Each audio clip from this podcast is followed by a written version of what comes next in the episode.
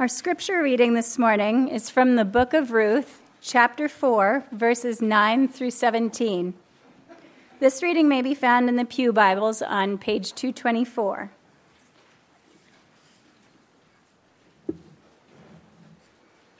Then Boaz said to the elders and all the people, You are witnesses this day that I have bought from the hand of Naomi all that belonged to Elimelech and all that belonged to Chilion and to Mahlon.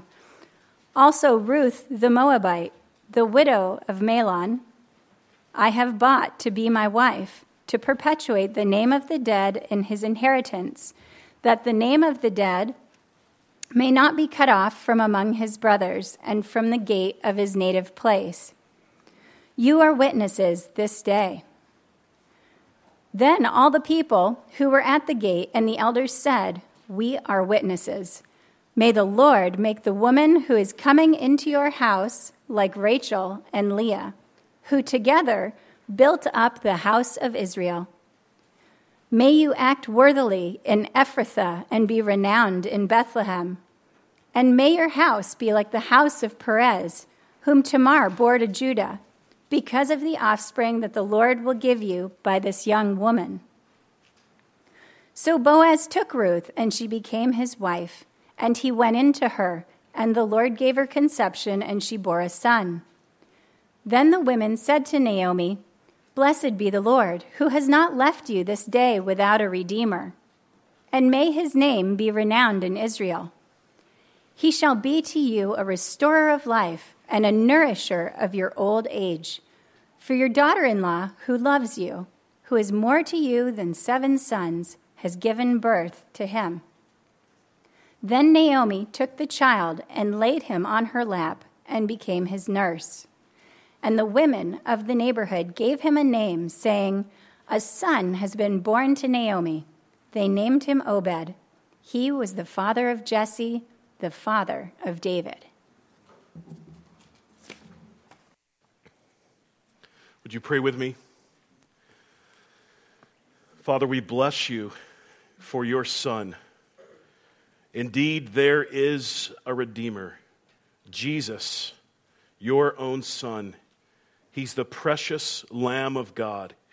He's the Messiah, the Christ. He's the Holy One of Israel. And so, Father, as we preach Him from His word today, I pray that you would give us ears to hear His voice so that we may be made more like Him. And so that those who were not yet His followers may forsake their sin and come to Him. Please be my helper by your Holy Spirit as I preach. In Jesus' name I pray. Amen. Next Saturday, July 30th, will mark the 55th anniversary since then 17 year old Joni Eareckson, now Joni Eareckson Tada, dove into shallow water in Chesapeake Bay and became a quadriplegic, paralyzed from the shoulders down. She was a very active girl before her accident, and you can understand why she hated life with quadriplegia. She said, quote, I hated my paralysis so much I would drive my power wheelchair into walls repeatedly banging them until they cracked. Early on, I found dark companions who helped me numb my depression with scotch and cola. I just wanted to disappear. I wanted to die. End quote. A few years after she was paralyzed, in her early 20s, Joni was befriended by some young Christians, one of whom told her that God permits what he hates to accomplish what he loves. And God saved Joni. If you know her at all or know of her ministry, Joni and friends, you know that she's quick now to regard her quadriplegia as a severe mercy from the Lord.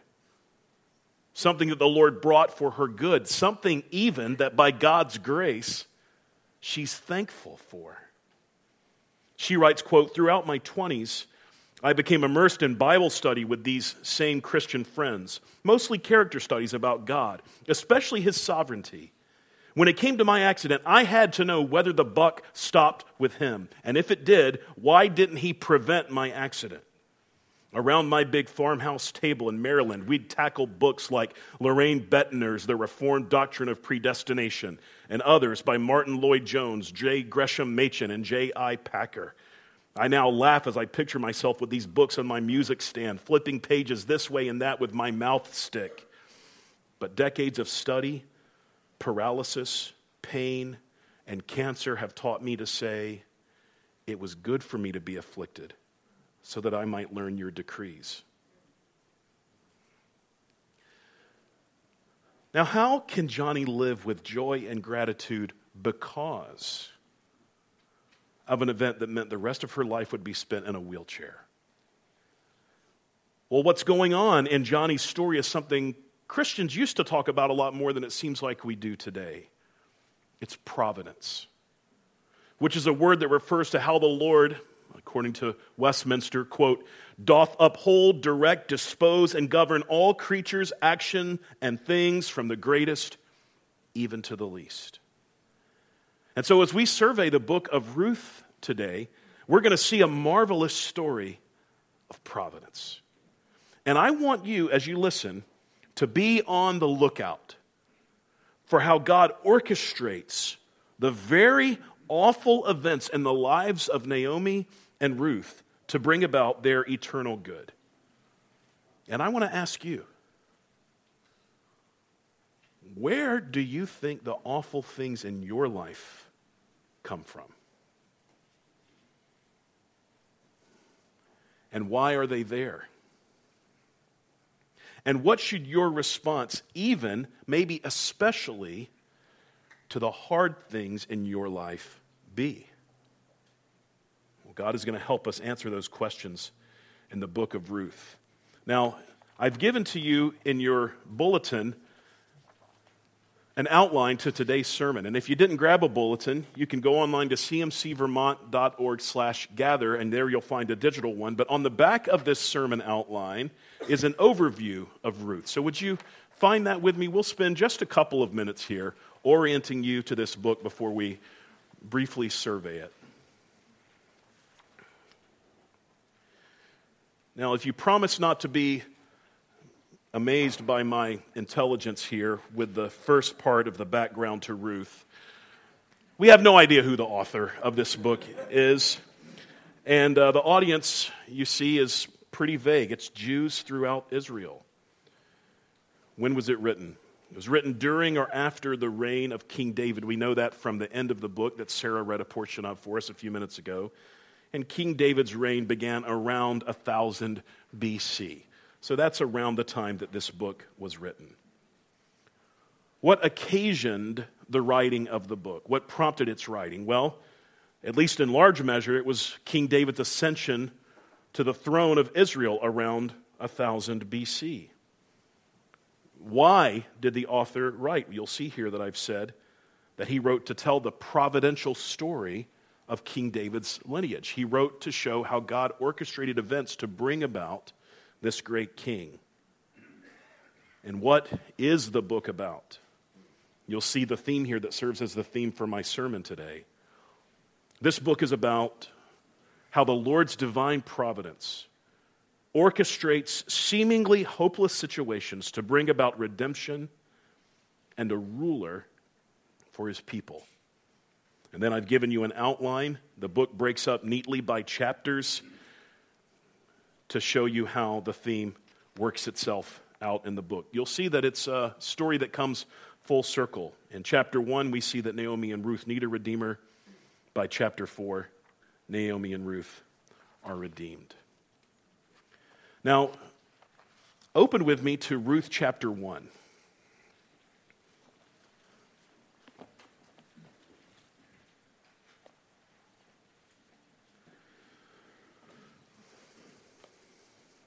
Because I think the whole of the book of Ruth, as I've put in your outline, shows us that in bitter providential buds can be found sweet redemptive flowers.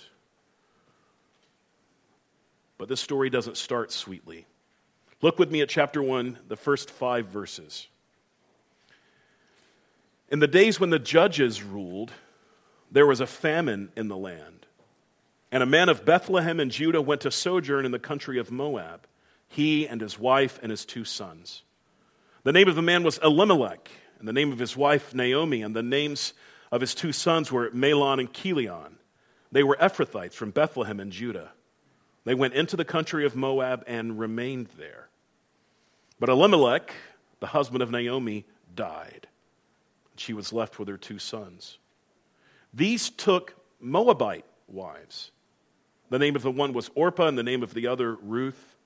They lived there about 10 years, and both Mahlon and Chilion died, so that the woman was left without her two sons and her husband. Now, to one of the Jews for whom this book was written, the first five verses of the book of Ruth contains profound, profound meaning. Notice first that the story takes place right here at the beginning, we see in the days when the judges ruled. So, an Israelite listener to this story from the book of Ruth would have known that that referred to a very dark period in the nation of Israel's history spiritually. More than once in Judges, including in the very last line of that book, the very verse before the book of Ruth begins, we read, In those days there was no king in Israel, and everyone did what was right in his own eyes. Rampant disobedience to God's law, rampant idolatry, internal conflict with strife among the different tribes in Israel military conflict with foreign powers who were oppressing the Israelites, economic turmoil with foreign nations taking the harvest out of Israel's fields. That's all going on during the time of the judges. And that's when Ruth, the events of this book, are going on. And notice there's a famine in the land. In the days when the judges ruled, there was a famine in the land, chapter 1 and verse 1 says. And you shouldn't read that and think, boy, that's unlucky. You should read that and think, boy, Israel must have failed to keep covenant with the Lord. Listen to what the Lord said to Israel in the days of Moses about what some of the covenant faithfulness, uh, some of the blessings of covenant faithfulness would be, and what some of the curses of covenant unfaithfulness would be. This is from Deuteronomy 28. The Lord says, If you faithfully obey the voice of the Lord your God, being careful to do all his commandments that I command you today, the Lord your God will set you high above all the nations of the earth. And all these blessings shall come upon you and overtake you if you obey the voice of the Lord your God. Blessed shall you be in the city, and blessed shall you be in the field. Blessed shall be the fruit of your womb, and the fruit of your ground, and the fruit of your cattle, the increase of your herds, and the young of your flock. Blessed shall be your basket and your kneading bowl. But if you will not obey the voice of the Lord your God, or be careful to do all his commandments and his statutes that I command you today, then all these curses shall come upon you and overtake you. Cursed shall you be in the city, and cursed shall you be in the field. Cursed shall be your basket and your kneading bowl. Cursed shall be the fruit of your womb and the fruit of your ground, the increase of your herds and the young of your flock. So the Lord says very plainly to Israel if you'll keep my covenant, I'll bless your wombs, I'll bless your fields. But if you do not keep my covenant, I'll curse your wombs and your fields so that your baskets and your kneading bowls will be empty. And what do we see in Ruth chapter 1 and verse 1?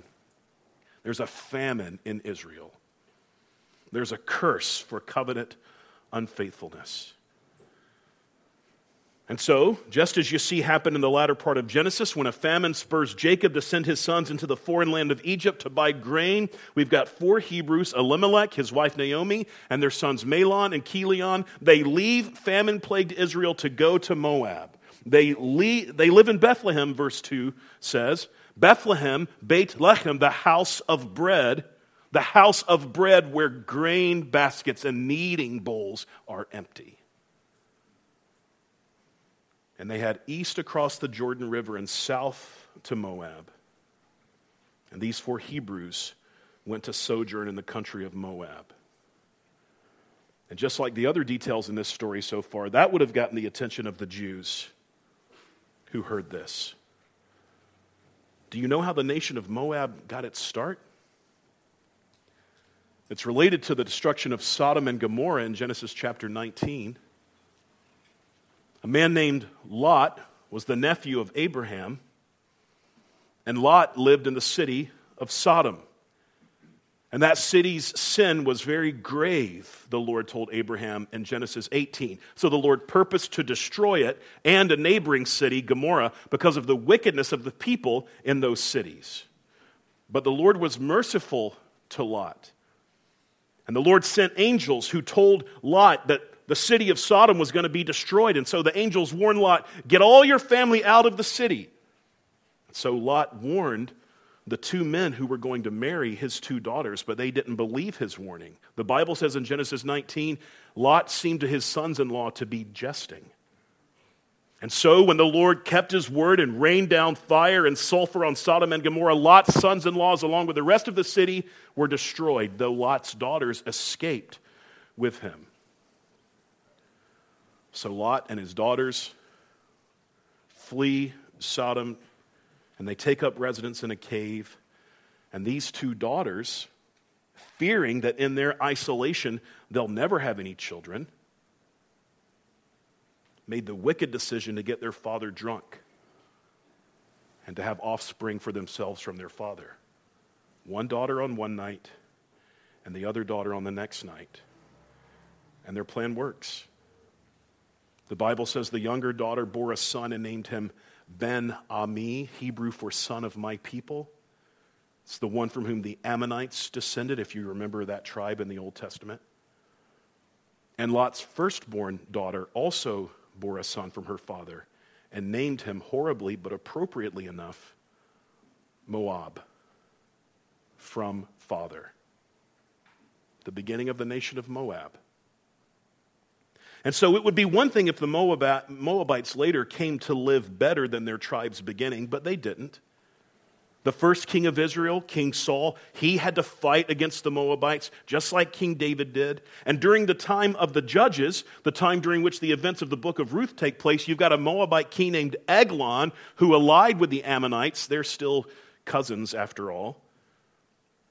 They allied with the Ammonites and the Amalekites to defeat Israel. The people of Israel, Judges chapter 3 says, served the Moabite king Eglon for 18 years. And this is where Elimelech, Naomi, and their sons have gone because of famine in Israel. Are you seeing?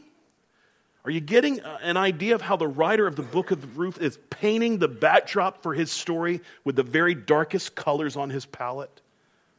Four Hebrews head from covenantally unfaithful, famine stricken Israel to the pagan, godless, hostile nation of Moab. And while they're there, the family's patriarch Elimelech dies. But Naomi, Elimelech's widow, she's not left hopeless. She still had her two sons, Mahlon and Chilion. Now, it's true, again, we're still here at the very beginning of Ruth. It's true that these boys took for themselves Moabite wives. Chilion takes for himself the Moabitess Orpah. Chapter 4 tells us that it's Mahlon who marries the Moabitess Ruth. And while that intermarriage, Israelites and Moabites, was never expressly forbidden, it wasn't a good idea. The law of Moses said in Deuteronomy 23 that no Ammonite or Moabite could even dwell in the assembly of the covenant people. But no children came from either of these marriages. And after 10 years, the Bible says here in verse 3, or rather verse 4, after 10 years, probably a reference to the time since these four Hebrews left Israel for Moab, the two sons also died. And so here's Naomi. She's a woman in the ancient Near East without a husband, without sons, without grandsons a Jewish woman in a foreign land with no hope for her future, no provider for her needs, destined for destitution. Her situation could hardly be more bleak. No wonder when she decides to head back home, she tells the people in Bethlehem when she arrives, chapter 1 and verse 20, Do not call me Naomi, which means pleasant. Call me Mara, which means bitter. For the Almighty has dealt very bitterly with me. I went away full, a husband, sons, and the Lord has brought me back empty. Why call me Naomi when the Lord has testified against me and the Almighty has brought calamity upon me? And Before you wag your finger at Naomi, just imagine her last decade before she had uttered those words. I mean, how much had they suffered and hungered because of famine before they decided to go to Moab? Certainly have to imagine that four Hebrews wouldn't quickly go to such a place populated by people who had been only their enemies unless they thought their lives depended on it. And then in 10 years, Naomi had been at three gravesides her husband and both her sons, and her offspring is gone. And the Lord has closed the wombs of her offspring's wives. She's without a provider. She's without, as it would seem, anyone to redeem her from her hopelessness and helplessness. So you can see why I call it the bitterness of redeemerlessness. That's Naomi's words for it. Don't call me pleasant anymore, call me bitter. But let's now consider the providence of Naomi's redeemerlessness. Did you wince when you heard what Naomi said at the end of chapter 1? Let me read it again, beginning at verse 19. Chapter 1, verse 19. So the two of them, that's Ruth and Naomi, went on until they came to Bethlehem. And when they came to Bethlehem, the whole town was stirred because of them. And the woman said, and the women said, Is this Naomi? And she said to them, Do not call me Naomi. Call me Mara. For the Almighty has dealt very bitterly with me. I went away full, the Lord has brought me back empty. Why call me Naomi when the Lord has testified against me and the Almighty has brought calamity upon me? Call me Mara. Call me bitter because the Almighty has dealt bitterly with me.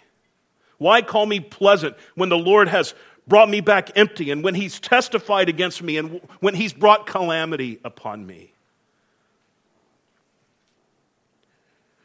Now, let me ask you Does Naomi sin when she drops all her troubles at the Lord's feet?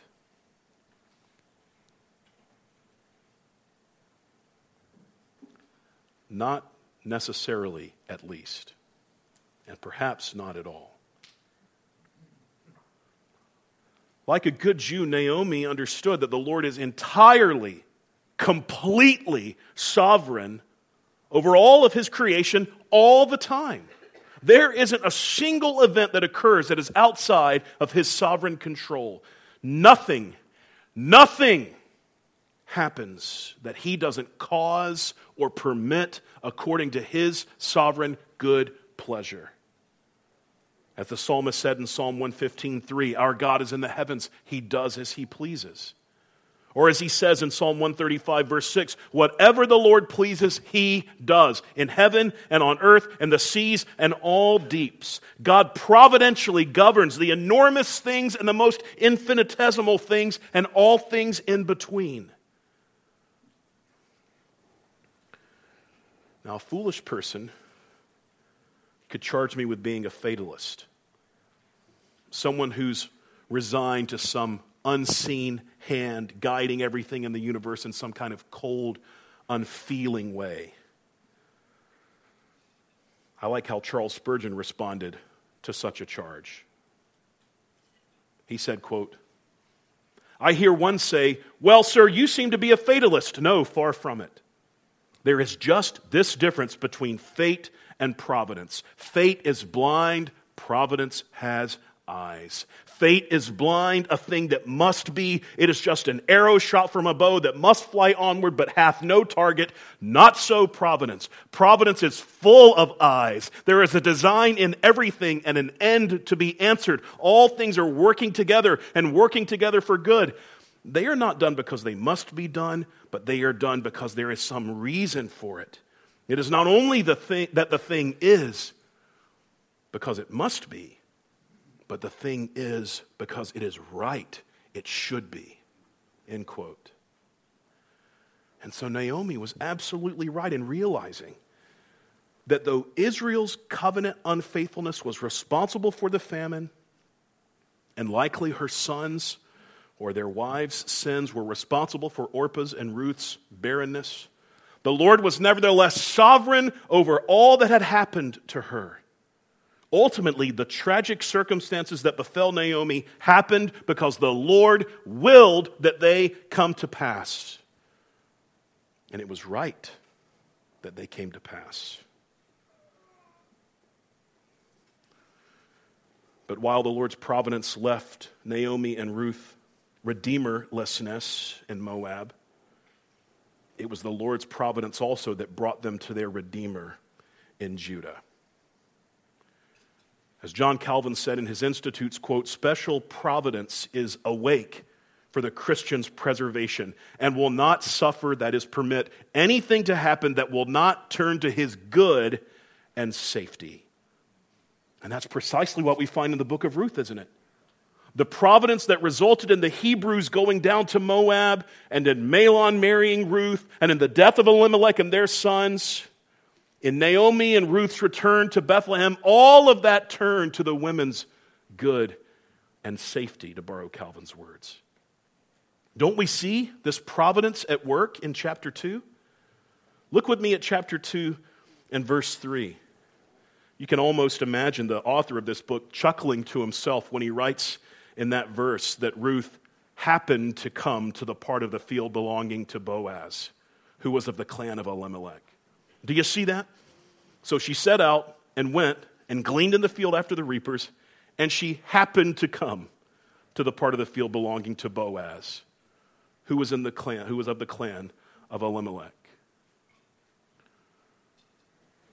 Deuteronomy 25 gives instructions for what male relatives are to do when another male relative dies and has no son, which was the case for Naomi's sons. A search is to begin for the next closest, closest male relative who's willing to marry the widow to perpetuate the name of the man who has died. The one who plays this role is a kinsman redeemer. And so, just when things for Naomi looked to be at their worst, Ruth happened to come to the part of the field belonging to Boaz, who was of the clan of Elimelech.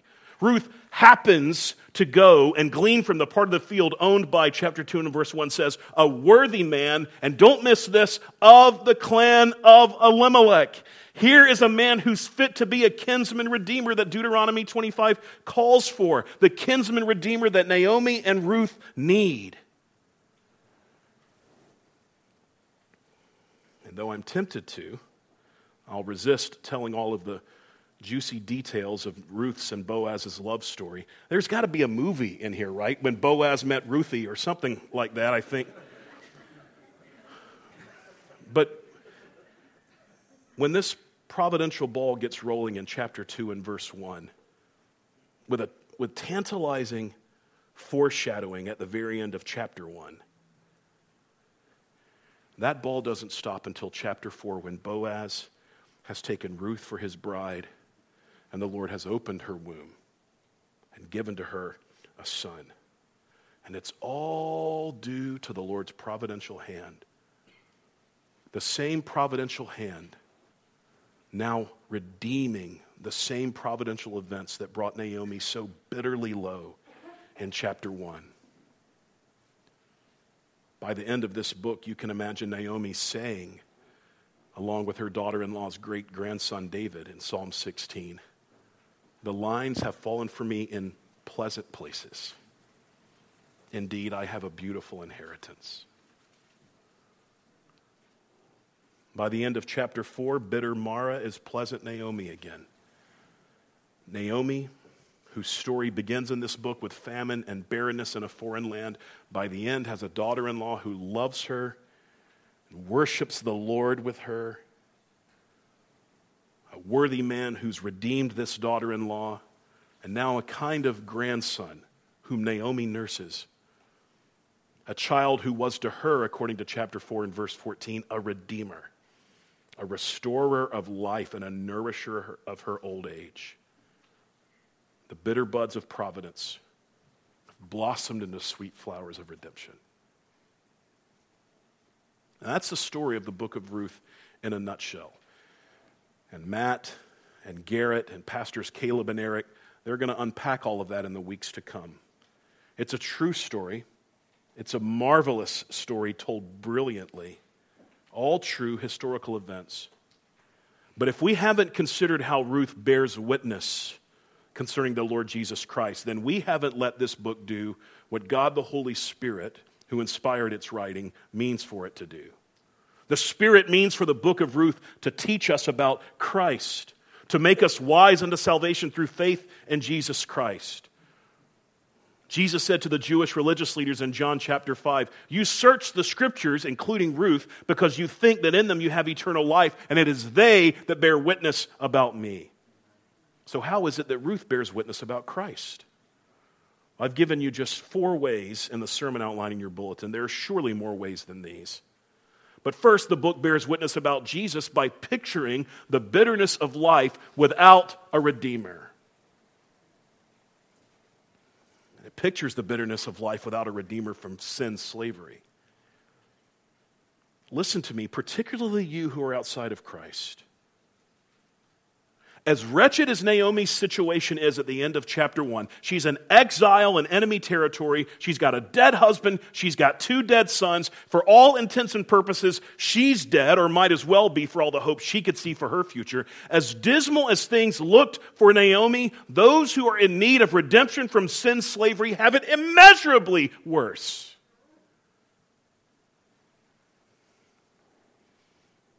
Paul writes to the Romans in Romans 6 that they were once slaves of sin, slaves of impurity, slaves of lawlessness. He portrays an even more depressing scenario to the Ephesians when he reminds them in Ephesians 2 that they were dead in the trespasses and sins in which they once walked, following the course of this world, following the prince of the power of the air, Satan the spirit that is now at work in the sons of disobedience, among whom we all once lived in the passions of our flesh, carrying out the desires of the body and mind, and were by nature children of wrath. Later in that same chapter, he would remind the Ephesians that they once were separated from Christ alienated from the commonwealth of Israel, and strangers to the covenants of promise, having no hope and without God in the world, far off, strangers and aliens. My brothers and sisters in Christ, do you apprehend the awful place you were in before God saved you? I don't care what age He saved you. You were in this place. Now, the Lord didn't give all of you eyes to see to the same degree how bad off you were, especially if you were saved early in life. But make no mistake, you were all equally bad off. Some of you were graced to see a portion of how bad off you were, and you would have said, when God brought you low under conviction, you would have said, Don't call me pleasant, call me bitter because I'm undone by my sin. And how did the Lord rescue you, Christian? How did He rescue you from the bitterness of sin slavery? Well, He rescued you through the bitterness of Christ's cross. He rescued you, He redeemed you by causing His Son to drink the bitter cup of the Father's righteous anger toward His people for our sins. And though His Son was holy and perfect and sinless and blameless. Though he was the, the picture of every, everything excellent, the picture of every virtue, total loveliness, the Lord Jesus nevertheless willingly suffered under the wrath that had been stored up for the sins of all who would place their faith in him. No more galling bitterness has ever been experienced. And he did it for you, believer. He did it because of your sins. He drank the bitter cup until it was dry because he loved you. So that you wouldn't suffer eternally for your sins, though any one of them warrant eternal punishment. He did it so that you who were once far off, once exiled, once separated from him, could instead come to dwell in his very bosom, under his wings, as Boaz will say of Ruth's faith in the Lord in chapter 2. And then the bitterness of Christ's cross became, by God's providence, the sweetness of his victory over death and hell and the grave. Three days after his naked, bloody, unrecognizably beaten body was placed in Joseph's tomb. He vanquished his foes. He was declared to be the Son of God in power. He was raised with a resurrection body, imperishable, immortal, no longer a life marked by bitterness and sorrow, but by sweetness and triumph. Alive and reigning forever and taking for himself a bride from every tribe and language and people and nation, including from among pagan, hated, idolatrous Moab, like Ruth. And because the Father raised the Son from the dead, letting him taste the sweetness of resurrection, you, believer, are able to taste the sweetness of redemption. You've been ransomed from sin slavery You've been ransomed from the curse of death and from, from the curse of eternal conscious torment because of your sins. And you haven't been ransomed with perishable things such as silver or gold, but with the precious blood of Christ, like that of a lamb without spot or blemish. In Christ, we have redemption through his blood, the forgiveness of our trespasses, according to the riches of his grace. You are in Christ Jesus, Christian, who became to us wisdom from God, righteousness and sanctification and redemption. You're justified by His grace as a gift through the redemption that is in Christ Jesus. Christ Jesus, in whom we have redemption, the forgiveness of sins. Sweet redemption, believer. No longer hopelessly helplessly dead in our sins, alive together with Christ. Sweet redemption. Hallelujah.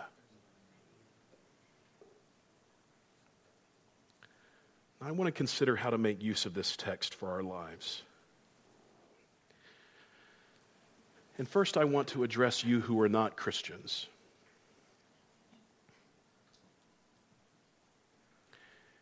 If you're not a Christian, be clear you are Naomi and Moab. For you, it is only bitterness. All those things I said just a bit ago about what Christians used to be slaves to sin, slaves to impurity, slaves to lawlessness, dead in your sins, far off from Christ, and all the rest. Those things are not what used to be for you, my unbelieving friend. Those things are as things stand for you right now. You are right now an object of God's wrath. The Lord Jesus says to you, You are condemned already because you have not believed in the name of the only Son of God. You are still in your sins, unbeliever. And if your life is asked of you today, and if a 23 year old can drop dead of a brain aneurysm, why do you presume upon tomorrow? If your life is asked of you today, if you're outside of Christ, you will suffer eternally in hell as the entirely righteous sentence from Christ the judge because of your sins. Now, some of you unbelievers know that bitterness. I've talked with some of you to know that there are some of you who are under conviction, even as I speak. You know you're outside of Christ. You know you ought not be outside of Christ. And perhaps some of you have labored in prayer even this past week, asking God to be merciful to you and save you. And to you I say, leave the foreign land you live in, the land of bitterness. Leave the soul famine of your sinfulness and go to Bethlehem. Turn to the house of bread. Turn to the one who was from Bethlehem, who is the bread of life, the Lord Jesus Christ, who offers himself to you for the forgiveness of your sins and for your salvation and for your eternal life and for the power to live the righteous life that some of you know you want to live and can't. Turn to the one who's offering himself to you for redemption from your sin slavery. Come to him today. Ask him. Ask him even now to give you the grace to repent from your sins and believe the gospel. He's a God who extends mercy to sinners like you. But I think some of you unbelievers, you live bitterly and you call it sweet. Some of you who are outside of Christ are either so self deceived or you're so blinded by the God of this world that you think that your life without Christ is exactly the life you want to be living. You're not a Christian, and you're not troubled about that. And I pray that God would use my lisping, stammering tongue to wake you from your foolish stupor I'm calling on you to believe that the only life worth living is one where you've been redeemed by Christ's death in the place of sinners, just like you on the cross. As our brother Ryan preached to us this past Wednesday night, unless you believe that Jesus is the Messiah, the Christ, you will die in your sins. Perhaps today. But whenever, it will be an eternal death. And so I call on you, unbeliever, to recognize the bitterness of your sinful, helpless estate and repent from your sins. Forsake your sins, forsake your way, forsake your calling the shots for your life, and believe the gospel of Christ's death and resurrection for sinners just like you.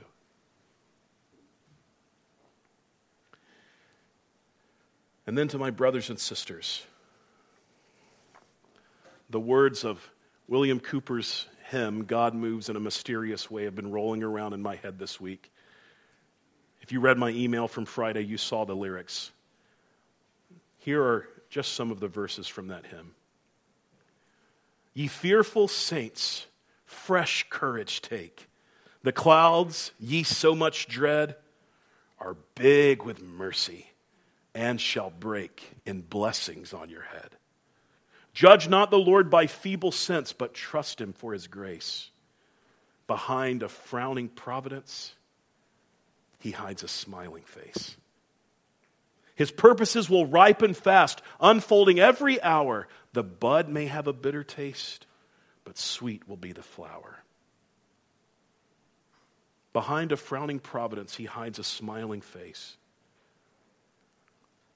Behind a frowning providence of famine the death of husbands and sons, the Lord hid the smile of a return to Bethlehem, gleaning in the field of a kinsman redeemer, and the line that would result in Israel's great King David, and ultimately the Son of David, the true Israel's great eternal King, the Lord Jesus Christ, in whose line we find Boaz and Ruth in Matthew chapter 1.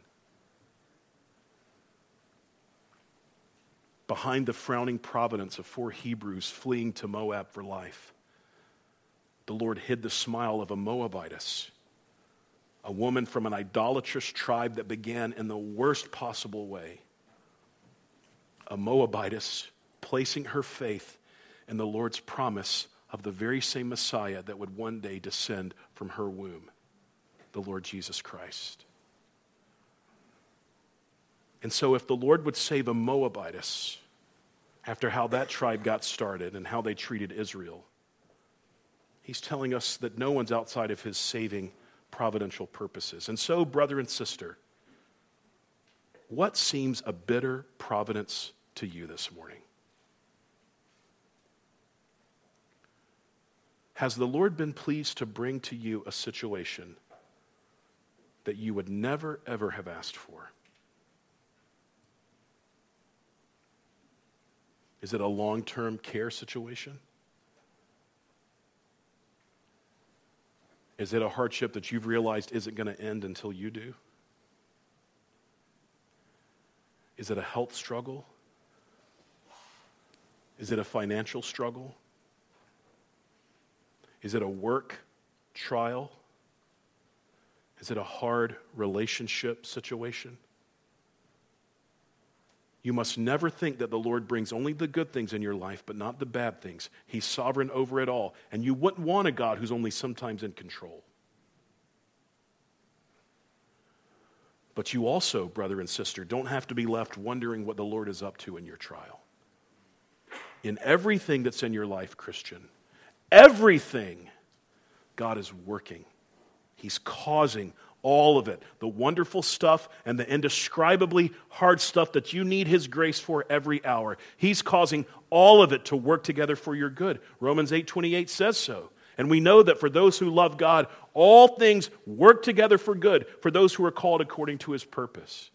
But some of you who are in hard seasons or hard long term situations feel like you've been beaten over the head with Romans 8 28 people who just kind of do a drive by, quoting, it at you while they leave to go to their relative luxury. And I want to say to you who feel that way that if you haven't been comforted by the teaching from the scriptures that the Lord is working all things together for your good, don't blame your lack of comfort on Romans 8:28. It's not the Bible's fault. So let me ask you,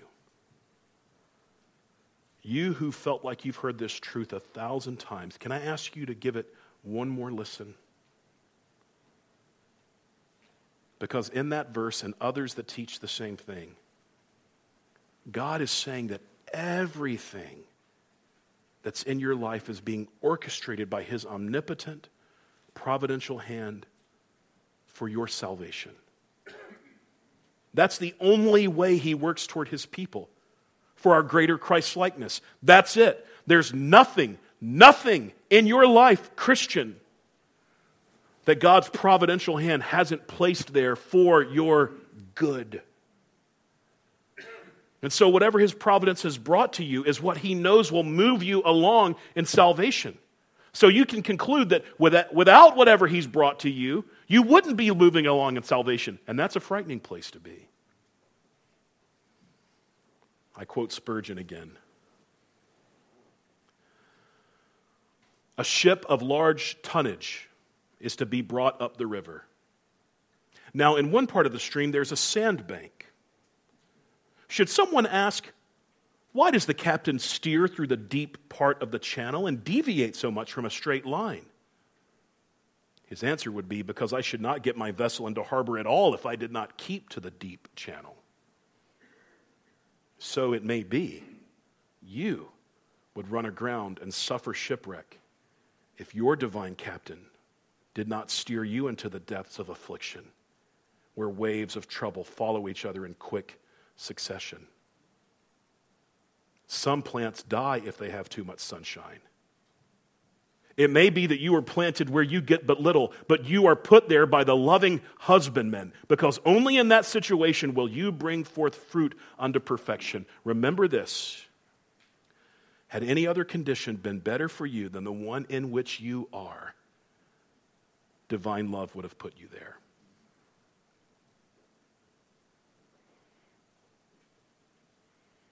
His purposes will ripen fast, unfolding every hour. The bud may have a bitter taste, but sweet will be the flower. His providence can cause hungry, barren women to have a redeemer. He can cause a Moabitess to be in the Messiah's family photo and his providence, brother and sister, however bitter and hard it is for now, is for the purpose of making sure you'll be like his son when you see him. He's working to make sure you get home, however circuitous he wills the route to be. Let's pray.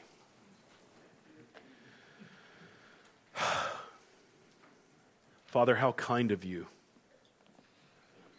to be both all sovereign and merciful.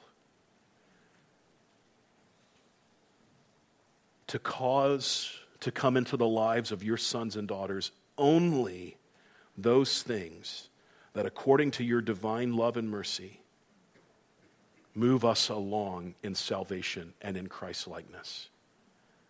Help us not to get twisted up.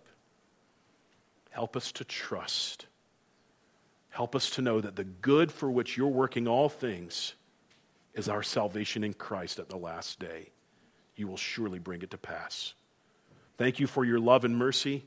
Thank you for preserving through this Moabitess the line of the Messiah, the Lord Jesus Christ, by whom we've been saved. And we pray in his name. Amen.